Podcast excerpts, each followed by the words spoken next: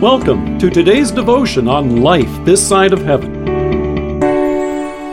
The Word of God from Isaiah chapter twenty-nine, verse sixteen. You turn things upside down, as if the potter were thought to be the clay. Shall what is formed say to him who formed it, "He did not make me"? Can the pot say to the potter, "He knows nothing"?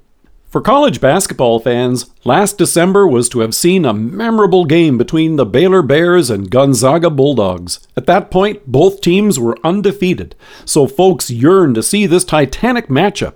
As Isabel Gonzalez noted last April in Mid-Major Madness, it wasn't just the coaches who wanted this game to happen. The entire world of college basketball craved it. Gonzaga had the best offense in the nation, while Baylor had the best defense. However, as with many things, COVID ended up derailing the game. The two teams did finally meet last April, but in the meantime, Baylor picked up a loss, so it wasn't two undefeated teams meeting up after all. Baylor coach Scott Drew noted, "In a perfect world, we wouldn't have lost this year. They wouldn't have lost this year, and then we'd play right now. If I were God, I think I would have done that script." Have you ever thought of what you might do if you were God? As the coach intimated, in a perfect world, here is what he would have done. In many cases, we tend to look at the world around us, see its imperfections, and conclude that things could be better. If I were God. It's not a new idea. In fact, it was tossed around by some in Old Testament Israel during Isaiah's day. You had folks thinking to themselves, here's how things should be. And it became tempting to set aside God's commands and come up with some of their own. Sound familiar?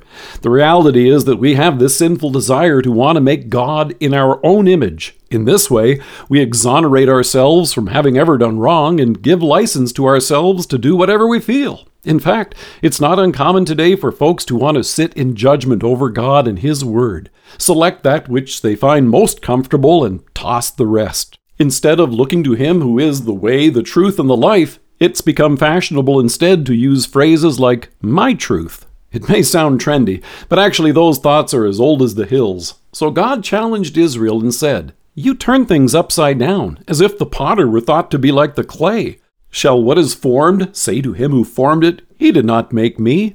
Can the pot say of the potter, 'He knows nothing'?"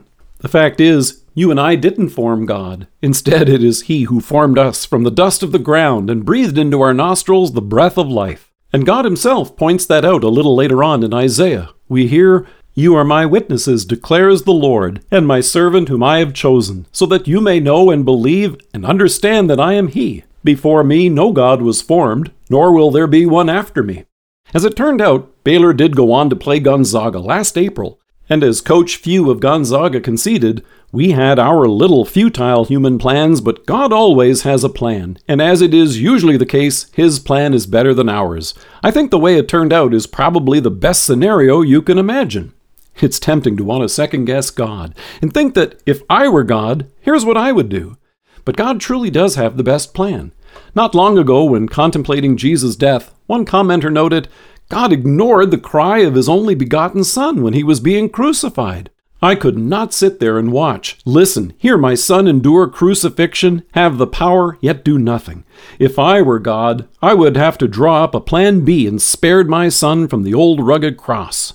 Oh, of course, that plan B would have left you and me lost and dead in our sins. Remarkably, God followed through on His plan for our salvation, and Jesus willingly gave His life for us at Calvary. And as a result, through faith, you and I have forgiveness of sins this day and eternal life with our risen and victorious Savior. It really is a good thing that God is God. Let us pray. Gracious Lord, thank you that you are God and that I am in your hands. Amen.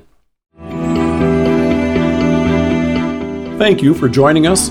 If you are listening to us by podcast or on Alexa, we invite you to browse the resources that are available on our site at life this side of heaven dot org. God bless you and have a great day.